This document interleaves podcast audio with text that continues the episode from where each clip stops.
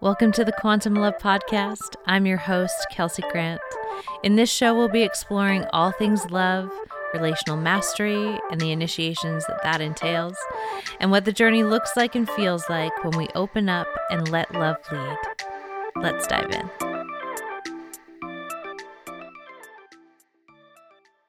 Hello, everyone. Welcome back to the Quantum Love Podcast.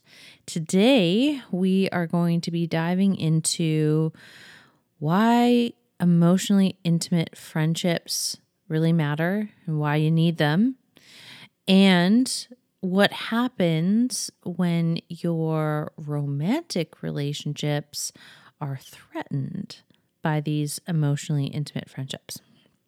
But before I get into all of the juiciness here, uh, just a couple announcements. So, we are taking a little break from the Embodied Alchemy series until probably mid August, end of August.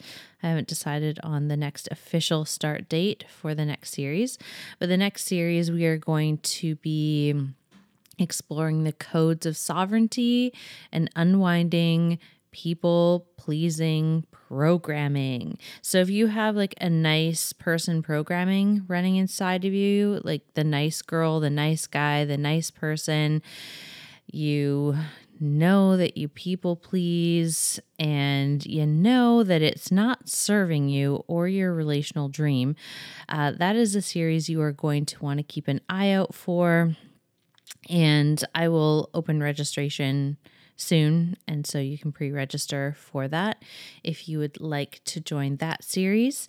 And the summertime, I've got a couple new new things on the horizon. So I am bringing back my healing heartbreak course. So it is one that I I mean, I did a, a version of this with a former partner and I I just really like having a program available for people who are going through heartbreak, breakups, divorce, uh, any type of ending that you weren't really expecting, and how to begin that healing process, rebooting yourself. So, that program will likely be available by the end of this month. It is a self study there are audio modules, and I'm also including three live embodiment classes because if we don't get into the body, that pain stays locked up, and then our armor goes on, and we tend to either create very similar dynamics or we go in really walled off and then we feel lonely or we feel like we're not quite getting what we want out of our relationships because we're not fully open. So, this is a wonderful bridge to be able to tend to and alchemize all of the emotions that come up and the embodiment work is perfect for that. So I'm going to be offering three live sessions. They're going to happen. There's one in July, one in August, and one in September. So it's kind of done over a couple months period so that you have time and space to really go through the curriculum and apply it. And then I'm also opening my dating for partnership program which I am so stoked for. And that one will also include some embodiment classes, plus some live coaching and a curriculum that goes along with it. So that program is going to be 12 weeks, so three months. And we're going to kick that off in July. The first live call for that program, I believe, is July 11th. So I will be releasing more details about both of those programs to my email list really soon. So make sure that you are on there. Um, and I'll also be talking about it here. So there will be links in future episodes for you to check out. And those are all the housekeeping things we got to get through today. That's what's on the horizon for the summer. I'm really excited to bring those programs through for you. So we have, you know, a nice dating for partnership and that's a very different you know, dating program than if you were just dating casually. So this is the program that you take if you legitimately want to date for a serious relationship, date for partnership, uh, there are certain codes, there are certain pathways, there are certain um, elements that we really want to tap into when we have that intention and we're really wanting to co create that relational dream in our hearts with someone. And then, of course, if that's not where you're at and you're like, Kelsey, I'm heartbroken, don't worry, I got you. And the Healing Heartbreak course will be available as well. So, without further ado, let's get into today's conversation about being emotionally intimate in our friendships and why this really matters. So, I think we all kind of get the drift by this point that your emotional needs cannot be fulfilled by only one person. And if you are putting the pressure on one person to fulfill all of your emotional needs, not only are you going to be wildly disappointed by that, but it's also likely going to trigger some old wounding. So our core wounds can get really infected and really aggravated when our needs aren't being met. So, first of all, you know, you really have to learn how to tend to your own needs. That's important because how are you ever going to loop someone in and say, "Hey, like this is this is what I actually need." And be really clear and really concise with how you're delivering that and being able to deliver that with a degree of openness and connectivity. It's literally an art form.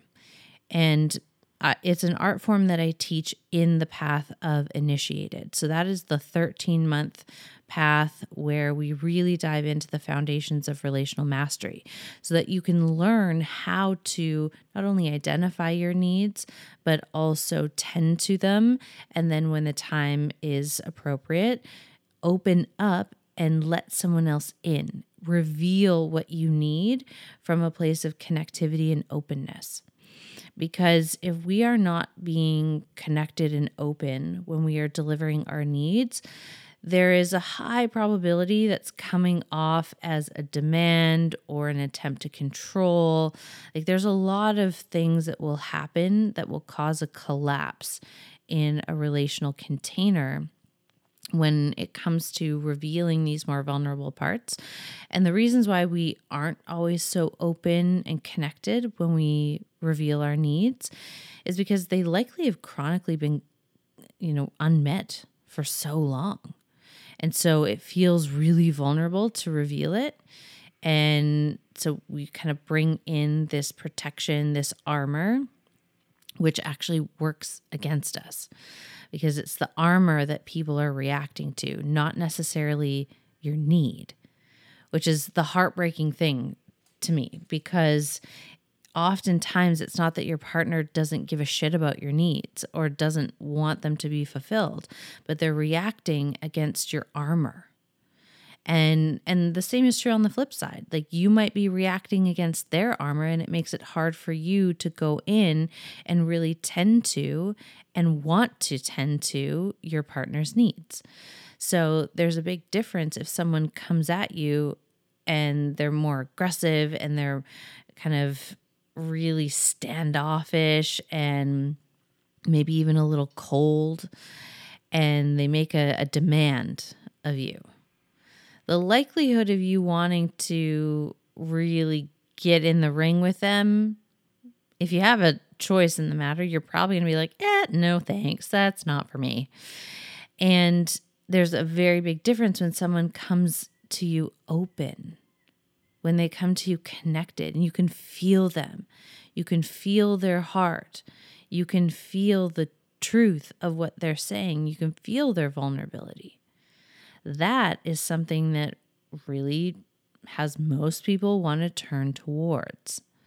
So, this is an art form that has to be cultivated. And unfortunately, it's not something that we generally learn in our upbringing, in our relational templates. And because it's not a relational muscle that we are well equipped with, then we just keep playing all of these relational muscles that aren't so effective. So, first things first is we have to remind ourselves that A, our needs matter, and you need to be able to identify your needs and then tend to them yourself. Because if you're asking someone for something that you don't know how to give to yourself, what's happening in that moment is you're making them responsible for your well being. So you're kind of putting them in this position of being a surrogate parent to you instead of a partner or a friend. And then we easily from there will slip into codependent territory. So, really be mindful of the things that you require in terms of your needs, that those are things that you can tend to uh, when you are by yourself. And every single need can be tended to in that way. It doesn't mean you have to, you know, take on this rugged individualism and you never need anybody ever again and you don't have any needs and um, you, you just never let anybody in. That's swinging to another extreme that is equally as unworkable. And, you know, it's more so about coming into this place of connectivity with yourself and being able to say, hey, I know how to tend to this need myself. And it feels really supportive when it's amplified by another. But I won't be blown out if someone says no because at the very, you know, end of the day, I I still have me. I still know that I've got my back and I can tend to this. So this is, you know, baseline well, we're going to lay the preliminary groundwork here. So, knowing what you need and knowing how you can give yourself what you need, important information. And then when we go into this next phase of understanding that not one person is supposed to be the be all end all for fulfilling your needs. I mean, I guess maybe there is one, and that would be you. But you know, in terms of romantic partners or friends or family members, no other one person can fulfill on all of your needs 100% of the time. And to put that expectation on them only sets to, you know, really compress the life force out of the relationship. So that's where we get into a lot of resentment, shut down, turn away, terrain. We don't want that. So, having friendships where there's a high degree of emotional intimacy. So, emotional intimacy meaning closeness, there's honesty, there's a sharing of your feelings, there's validation, there's connectability there. They know you. You let them see you, not just when you're doing great, but they get to see the full picture of you.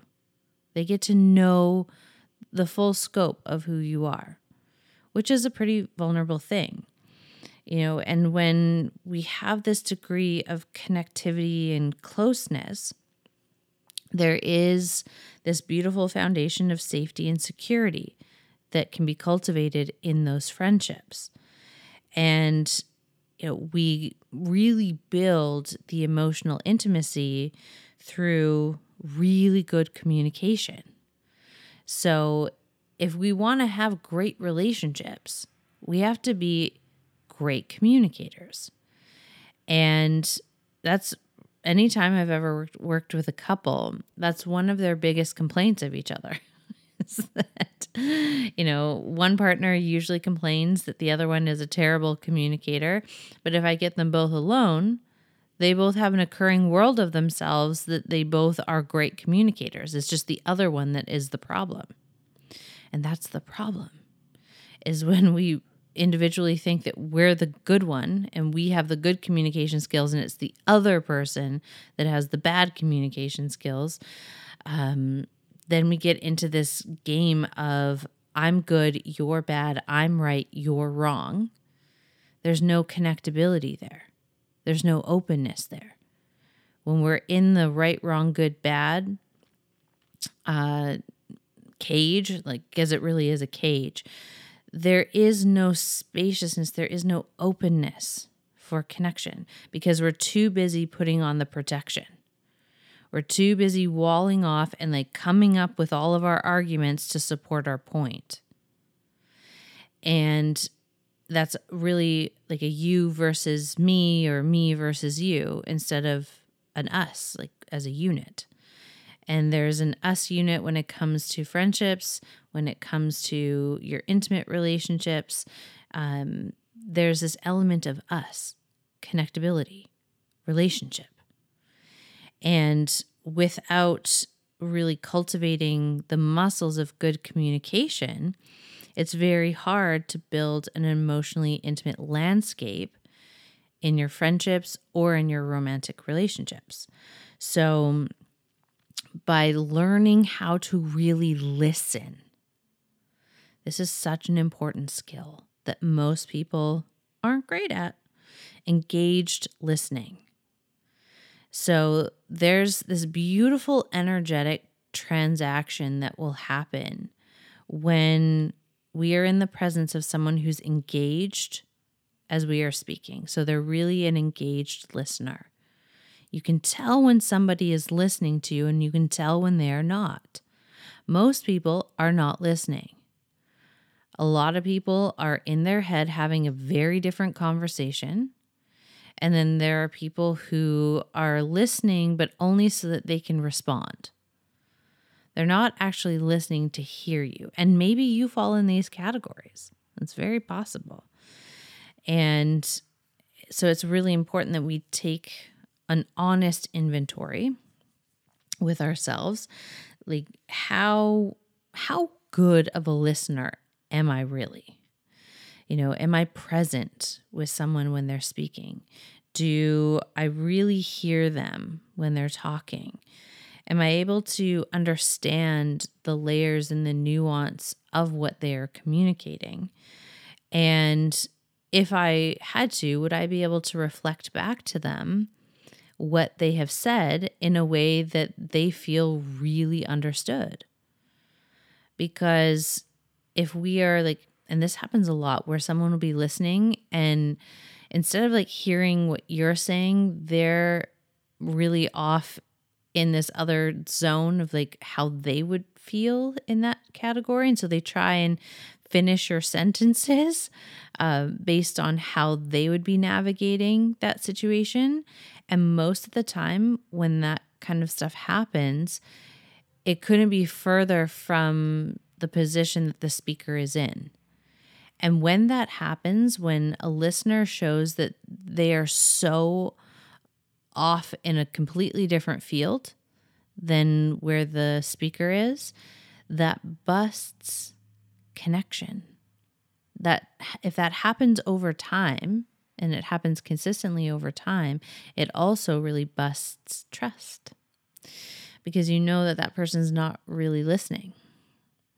They are trying, and a lot of the time when this happens, um, I just want to be really clear. It's an attempt to establish connection. It's an attempt to establish rapport. Like, oh, yeah, I went through that too. You know, have you ever had that happen where you're sharing something and then the person listening literally hijacks the conversation? Is like, oh, yeah, this one time I went through the exact same thing. And then they start telling a story and you're like, what the fuck?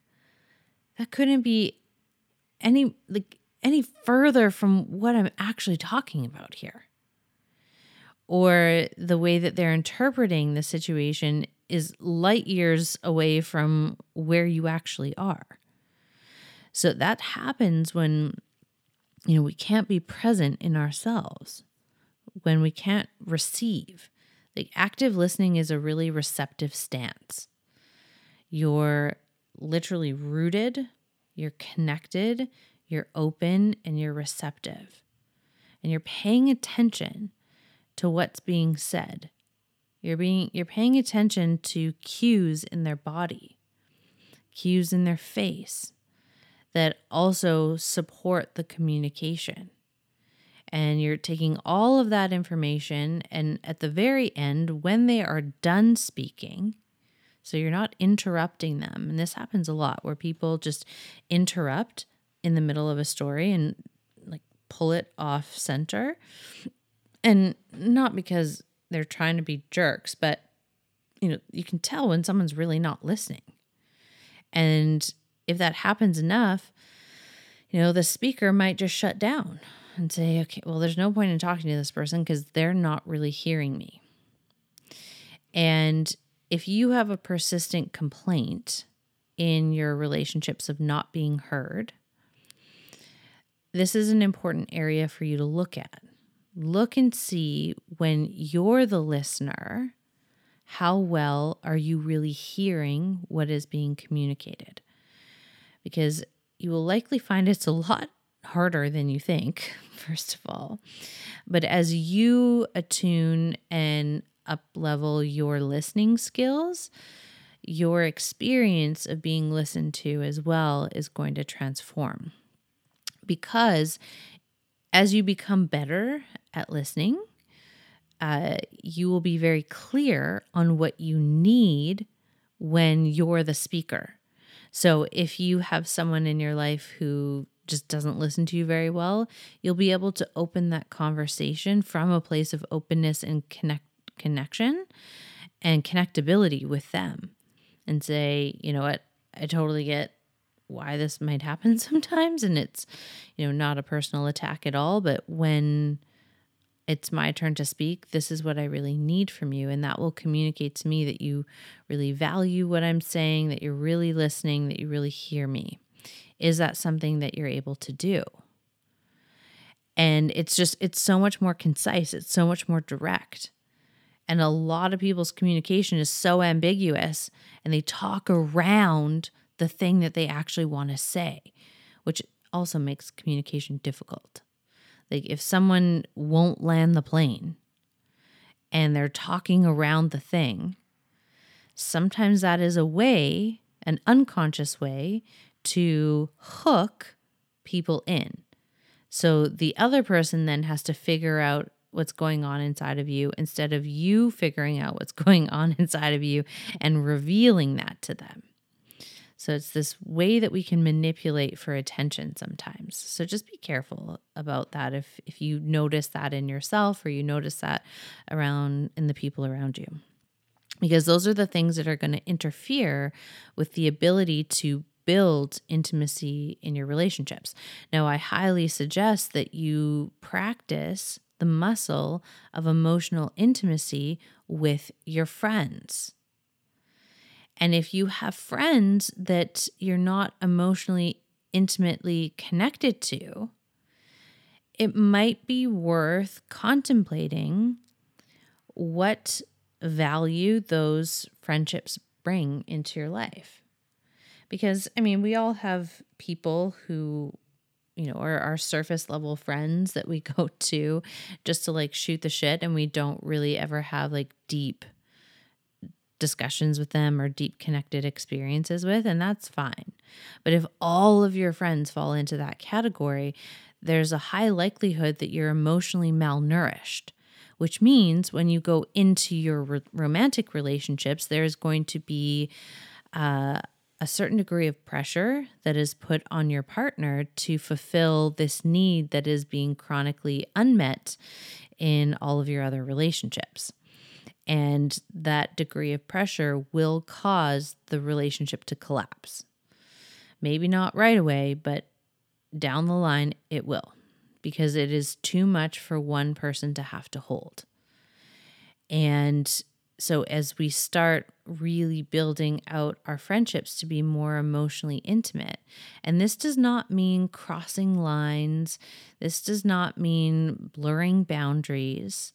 That is not what emotional intimacy is all about. Emotional intimacy is about connection, it's about openness, it's about the ability to you know, really reveal what's happening inside of you and what's going on in your life and be met inside of that. To have people in your life who actually care and give a shit about who you are and what you're going through. This really matters. People who can hold space for you when you're going through something big.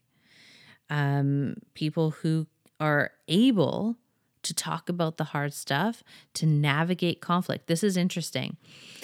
People who are effective at navigating conflict have a high degree of emotional intimacy in their relationships because emotional intimacy increases every single time that you face a problem together, you problem solve, and you get through the sticky, crunchy territory, there is this deepening of connection and intimacy that happens.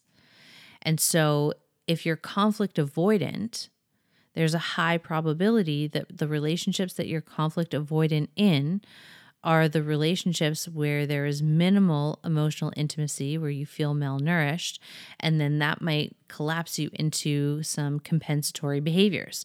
So, ways in which you try and manipulate or pull to get your needs met because they're not getting met uh, on a regular basis.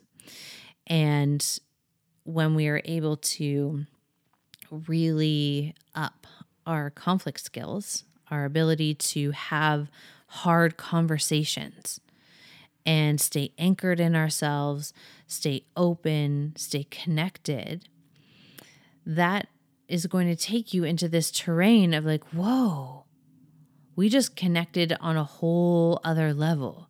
And I know you so much deeper now.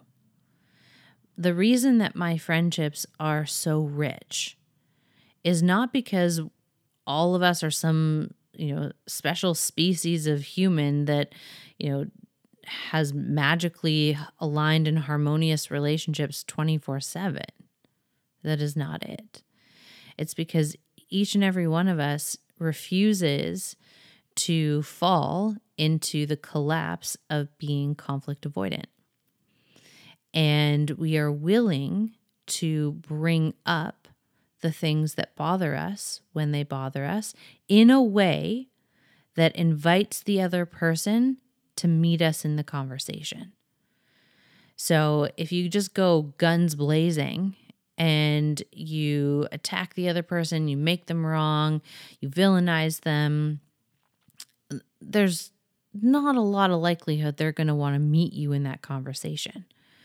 But when you're able to reveal like, hey, when this happened, it felt really sticky in my system. This is what's been going on for me. These are the stories I'm making up.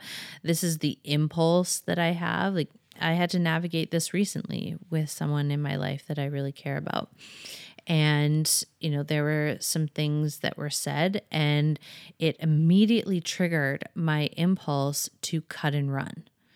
So I could feel the armor trying to gain momentum and like I could feel it like coming up my system. And the impulse would historically have been to like cut that relationship, been like, fuck you, you're the worst. I never want to talk to you again. Good riddance. Talk to you never. That's how I would have dealt with it 20 years ago. And now I named what was happening in real time of like, ooh, I'm having a lot of sensation in my system. I'm feeling really sad. I'm feeling really disappointed. There's also a little bit of anger that's showing up. And I have this impulse to turn away and to shut you out and to cut this off. And I'm committed to something way bigger. And I'm not going to do that but I might need a couple days to kind of move through my feelings and be able to revisit conversation 2.0 in a couple days um, after I've been able to metabolize a little bit more. And then we did conversation 2.0, and it was so gorgeous because both of us got to air the projections, the distortions, the things that we were making the situation mean. Um, and then by revealing this layer by layer by layer by layer layer, we got to the heart of the matter where I connected to their core wounds, they connected to my core wounds, and we were able to give each other the thing that we really needed. I needed to hear that no matter what, they were going to be there for me when it really counted. And they needed to know that no matter what, I love them more than any degree of disappointment I might feel because of the choices and decisions that get made. And there was this deep, deep healing that happened that, you know, forever will change the course of both of our romantic relational imprints and the the path that we walk but it also deepened our friendship you know there's this level of awareness and closeness but also this freedom that happened in that relationship because now I know that we can navigate those waters. So there's this freedom to really be myself. There's freedom for them to really be themselves in this dynamic now because we both trust each other. We both trust each other to be able to show up really powerfully, to show up as responsible relational adults. And that really anchors in deeper emotional intimacy.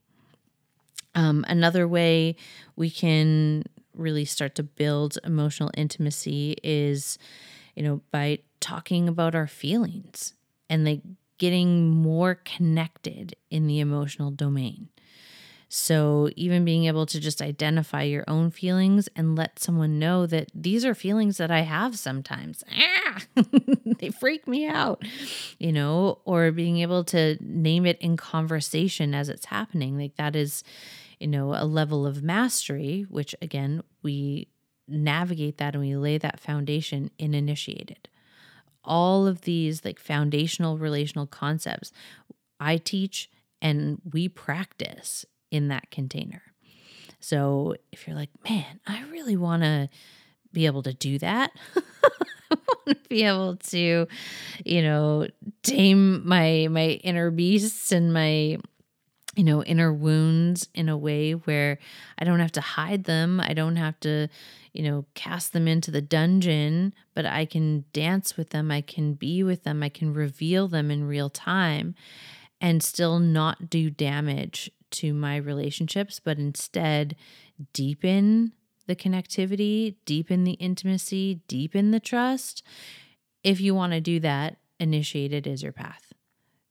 That that's just the path you go. um, and you know, when we are able to get in the realm of our feelings, it makes all of the relational dancing and co-creation so much smoother because you are able to not only be responsible for your feelings because you know what they are, but you're able to feel them and you're not afraid of feeling them, which is the embodiment work that we do. So that your body and your nervous system has capacity to be with the hard feelings, the tough stuff and you don't immediately collapse into protection mode or avoidance or anxiety. Like it's not this immediate collapse that happens. Instead, there's a little bit of spaciousness for curiosity. And as soon as that curiosity is there, we have a little bit of room to welcome other people in and we can reveal like oh yeah i'm feeling really anxious and the reason i'm feeling anxious is da da da da da. So you kind of get into the more nuanced layers of your feelings and through that you reveal more about who you are. The more you reveal about who you are in the presence of the right people people who have the skills to hold this masterfully and people who have a baseline of respect and dignity and who can hold their own emotional world with reverence. Every time you reveal these parts of you, there is this opening. There's more space for love. There's more space for connection because there are old parts of you that learn, like, oh, I'm not going to be rejected for this, or I'm not going to be abandoned for this, or I'm not going to be humiliated for this. Huh. I have new relational evidence here. And the more new relational evidence that we build, the more we kind of get to flow and create on this momentum of quantum love, this momentum of healthy conscious relationship. It's really cool stuff. Really cool stuff. And, you know, a couple other ways that we can build emotional intimacy in our friendships is, you know, having someone who can validate your perspective. When you share that you, you know, are really sad, they don't try and positivity bypass you out of it. They can say, yeah, you know, that makes sense why you're feeling so sad. And I can sit here in the sadness with you. Like no, nothing has to change. You don't have to be anything else or anyone else. Like I can be here with you. You know, and of course there's always a line because if someone is constantly in a collapse, it doesn't serve them to keep, you know, pouring in in those ways. But you know, when this is you know, a natural point in someone's life where something really hard or really sad has happened, it makes sense to meet them in that. And when we can do that for our friends, and this is really important, if your friend's going through something really hard and they have some kind of crunchy feelings about it, you trying to get them to see the bright side or getting them to see how wonderful they are is only going to have them wall off and probably get pretty pissed off. Because nothing is worse than someone who doesn't understand what you're going through and tries to get you out of where you're actually at. The avenue for getting out of where you're actually at is through the admission of where you actually are. So, being able to admit wherever you are and feel it all the way through. Now, the reason that people will try and bypass you and get you to bypass yourself in, you know, positivity land or, you know, oh, you're so great. Like, why don't we look at solutions and why don't we fix the problem? So, fixes, solutions, and positivity bypasses are all attempts on the other person's part to avoid feeling what witnessing you in your feelings brings up in them. It has nothing to do with you. It's actually kind of selfish. you know, it they in these ways like the solutions, the fixes and the positivity bypass isn't about you coming through it. It's about you coming through it so they don't feel uncomfortable about you being in your feelings. Because they don't have a relationship to those feelings within themselves. They try and outrun those feelings. So, how could they hold space? For you being in a feeling of disgust or fear or sadness or anger if they reject those feelings within themselves. So, again, we really want to pay attention to the company that we keep. Because if someone constantly bypasses their own feelings and everything is awesome all the time and, you know, it's always the bright side, well, chances are that person doesn't have a very healthy relationship to the rest of their core emotions. Therefore, whenever you touch any of your other core emotions, that is going to trigger them. And they're going to want to get out of that as soon as they possibly can. So, those are, you know, that's a way that we bust emotional intimacy, both in our friendships, but also in our romantic relationships.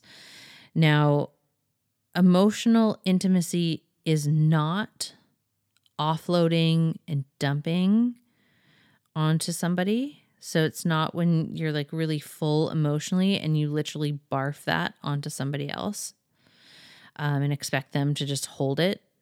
And then after you feel better because you just like cleared out your system, you like take off. That's not emotionally intimate at all. Um, trauma bonding is also not emotionally intimate. You might feel that way because you're like, ooh, this is my wound, and this is my wound, and this is my trauma, and this is my trauma, and like, let us get in this trauma wounding soup together. You might feel like it's intimate and close, but there's actually not true intimacy that is being cultivated there.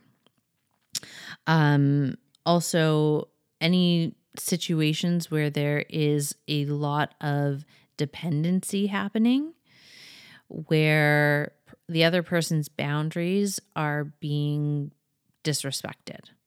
So it's okay to depend on people. Like, don't distort what I'm saying. It is totally okay to depend on people.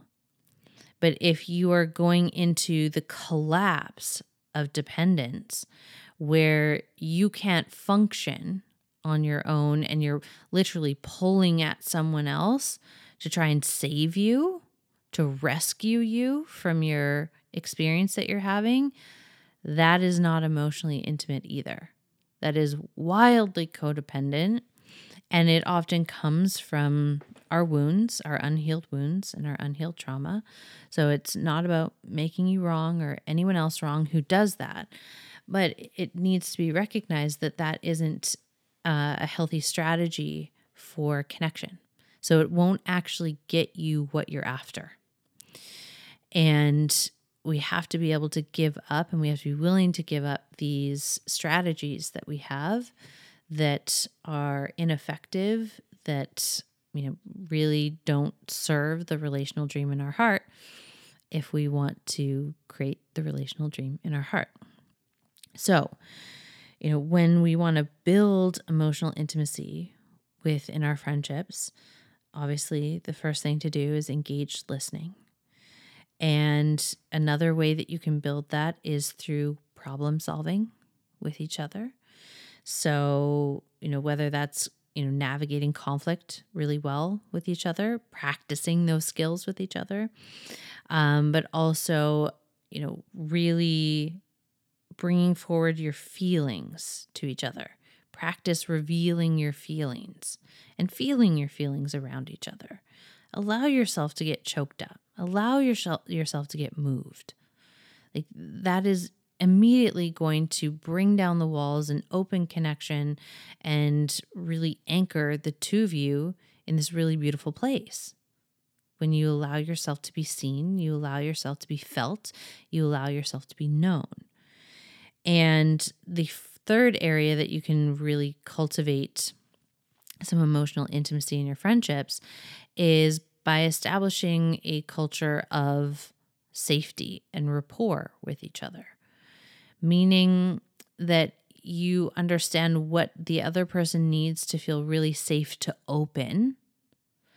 Okay, that's very different from, you know, the safety distortion that happens out in the world a lot right now, which is like, I never want to be triggered. Don't you ever say anything that upsets me. That's not safety. That's coddling. That's actually keeping you from your most expansive and honest and mature self. That isn't safety, it's coddling. But what do you need in order to feel safe enough to really open in the presence of the other person? And what do they need in order to feel safe enough in your presence to fully open? That's where we get into the juicy territory of relational safety. Relational safety isn't trying to prevent the landmines of our triggers and never say anything that the other person is offended by or upset about. Um, that that's just not going to work. Like if you try and do that, you're literally going to be walking on eggshells every time you go into that relationship because you're like, is this going to set them off? Is this going to set them off? Like, is this going to set them off? Obviously, in your relationships and your friendships, there is this degree of respect and rapport and dignity. Like, that's just the baseline. Like, we don't say things that are malicious. We don't say things that are harmful in the sense of attacking someone's, uh, you know, sense of self worth or attacking their well being. Like, that is nowhere near healthy relating. So, that's not what I'm talking about here. What I'm talking about is is there freedom in the relationship to be the like the fullest expression of who I am, knowing that sometimes, you know, I might say something that upsets you or that you don't agree with, but there's space for that to belong. because I know what you need to feel safe in this relationship, safe enough to open, which is probably a baseline of respect, dignity, care, compassion, humor. like there's probably a lot of things that will help you feel safe enough to open. And if you know what you need to feel safe enough to open, and then you ask the other person what they need, and then you kind of navigate what your relationship is asking of the two of you in terms of your friendship.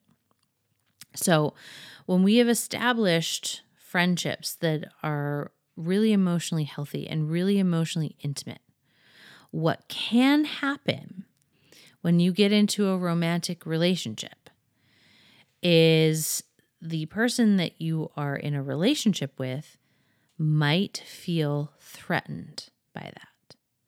And there are two main reasons why a new partner might feel threatened by emotionally intimate and emotionally healthy friendships that you hold. Number one, they personally lack the skills for emotional intimacy. And because they lack the skills for emotional intimacy, they automatically feel threatened by anyone who does because you know they know that they can't really like uphold the standard of relating that you're used to that you're likely going to invest into so there's this you know wobbly feeling that will happen Another reason why they might feel threatened is because there's emotional intimacy missing in the relationship. So, if you and I used to do this, where I really compartmentalized my relationships. So, I would have really emotionally intimate friendships with both the men and the women in my life. And then, uh, because I was getting all my needs met um, emotionally in my friendships, I wasn't opening in the same way to my romantic partners. And so um like that was on me. That was on me of like not opening that doorway and cultivating that same level of emotional intimacy in a romantic relationship. And that came from, you know, my compensatory strategy of like trying to keep myself safe and walled off and protected from hurt. I was just trying to prevent myself from feeling hurt if that relationship ever ended. So, my unconscious logic here was well, if you're not super emotionally, intimately connected, if it ends, it won't hurt as bad. And it, that logic is flawed for so many reasons. um, but the biggest one of all is that it robbed me of the opportunity to have emotionally intimate experiences with my romantic partner. So you really have to look and be honest. Like, is emotional intimacy missing in the relationship? And if it is, what's going on in me that I'm willing to turn towards my friends, um, maybe even your family, and generate emotional intimacy in those relationships but I'm not willing to do it for the person who I'm in a romantic relationship with. What's that about? And then sometimes it's a combination of both that emotional intimacy is missing in the romantic relationship, but it's also not a skill set that your partner has. And so there's this degree of feeling threatened. Um, like it's kind of like a double hit to them. So, really, when it comes down to selecting your partners, so when you're dating for partnership, we really want to take a look at how someone reacts to your emotionally intimate, emotionally healthy friendships. If they attack them, if they put them down, if they make snide comments about it, that's a really big hint that you might be walking into a landmine, a relational landmine with that person.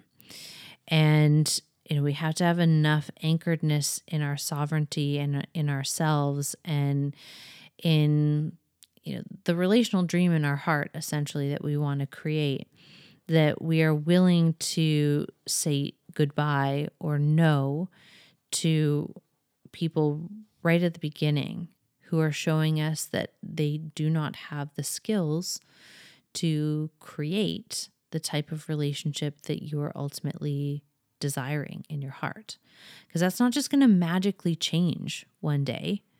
Just because you get into a relationship doesn't mean that they're somehow going to become emotionally available or develop these emotional intimacy skills. And like, that's not going to happen. Like, that's the fantasy at play. And again, if you really struggle with fantasy, you're going to want to get your cute little butt into initiated to unwind that. Because if we have all of this fantasy going around inside of us, that will have us commit in relationships with people who, right from the beginning, were showing us signs that they weren't able to meet us where we wanted to be met. And if we don't pay attention to that, we might waste a lot of our own time. It's not the other person that's wasting your time, it's likely you wasting your own time when we are playing out patterns like this. Okay. This is not to say that, you know, someone who, you know, lies about what they want or um, something like that, you know, and, and people have every right to change their mind. I think that's an important thing we got to keep in mind when it comes to relationships. No relationship is ever guaranteed forever. And at any point in time, you or the other person has full rein, full sovereignty to change your mind if the relational container is no longer serving the highest good for both people. If you've literally gone as far as you can go, you are allowed to change your mind. And so are they. And this can feel really threatening to someone who, you know, isn't really rooted in those deep, emotionally intimate waters because it, it will, they'll make it mean something that it doesn't.